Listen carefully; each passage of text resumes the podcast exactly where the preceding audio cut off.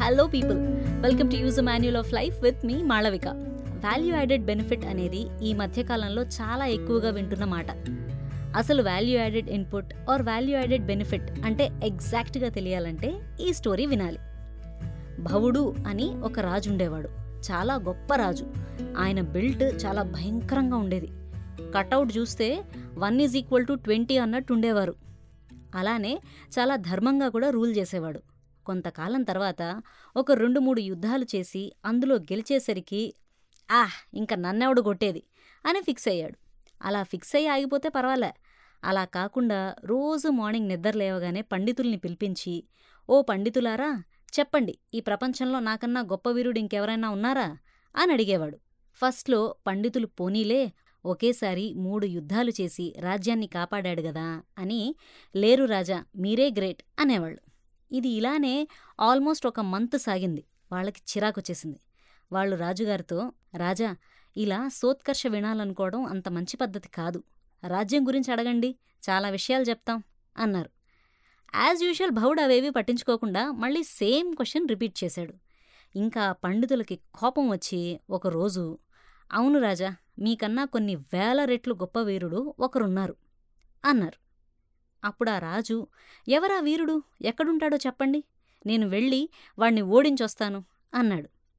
పండితులు కూడా ఆ వీరుడి పేరు నరుడు. ఆయన గంధమాధన పర్వతాల్లో ఉంటారు. వారు ప్రస్తుతం యుద్ధాలు చేయడం మానేసి ధ్యానం చేస్తూ ఉన్నారు. అందువలన వారిని కనిపెట్టడమే మీకు సాధ్యం కాదు అని అన్నారు. ఇంకా భవుడు అది అసాధ్యం. ఆ వీరుడి చేతనే నేనే గొప్ప వీరుణ్ణి అని అనిపించుకుని మళ్ళీ వస్తాను. అని అక్కడి నుంచి గంధమాధన పర్వతాల వైపుకి వెళ్ళాడు. ఆ పండితులు చెప్పినట్టుగానే అక్కడొక మనిషి గాని ముని గాని ఉన్నట్టు ఎటువంటి దాఖలాలు లేవు. కొండలు గుట్టలు అన్నీ వెతకగా ఒక దగ్గర ఒక పెన్ రీఫిల్లాగా సన్నగా ఒకరు కనిపించారు. వారి దగ్గరికి వెళ్ళి ఇక్కడ నరుడు అని ఒకడు ఉన్నారంట. మీరు చూశారా? మీకు తెలుసా? అని అడిగాడు. దానికి ఆ మనిషి నేనే నరుణ్ణి. నువ్వెవరు? అని అడిగాడు. అప్పుడు భవుడు నా పేరు భవుడు. నాకన్నా గొప్ప వీరుడెవరైనా ఉన్నారా అని అడిగితే పండితులంతా మీ పేరు చెప్పారు. ఇప్పుడు నేను మీతో యుద్ధం చేయాలి అని అన్నాడు. నరుడు నవ్వి ఏంటి? ఇప్పుడు నువ్వు నాతో యుద్ధం చేస్తావా? నేను యుద్ధం మానేసి చాలా రోజులైంది నాయనా. అయినా నాతో యుద్ధం చేస్తే నీకేం వస్తుంది? ఏమీ ప్రయోజనం లేదు కదా? ఎందుకంటే ఇప్పుడు నా దగ్గర రాజ్యం కూడా లేదు అని చెప్పాడు నరుడు. అయినా భవుడు వినకుండా యుద్ధానికి మొండికేసేసరికి సరే కానిమ్మన్నాడు నరుడు. భవుడు తన బలమైన భుజాలతో నరుడి మీదకొస్తున్నాడు. అప్పుడు పక్కనే ఉన్న కొన్ని గడ్డిపోచల్ని తీసి వాటిని మంత్రించి అస్త్రాలుగా మార్చి భవుడి మీదకి వేశాడు నరుడు. ఏం జరుగుతుందో తెలుసుకునే లోపే భవుడు క్యాప్టివ్ అయిపోయాడు. గడ్డితో అస్త్రాలు. ఎలా కనిపిస్తున్నాను నీకు? అని మాత్రం అనొద్దు. మనం ల్యాప్టాప్ ద్వారా ఒక కంట్రీ నుంచి ఇంకొక కంట్రీ మీదకి మిజైల్స్ వేయడం అనే కాన్సెప్ట్ని ఫస్ట్ చెప్పినప్పుడు కూడా ఇలానే అన్నారు. అస్త్రాలు అంటే ఆ టైంలో మిజైల్స్ అండి.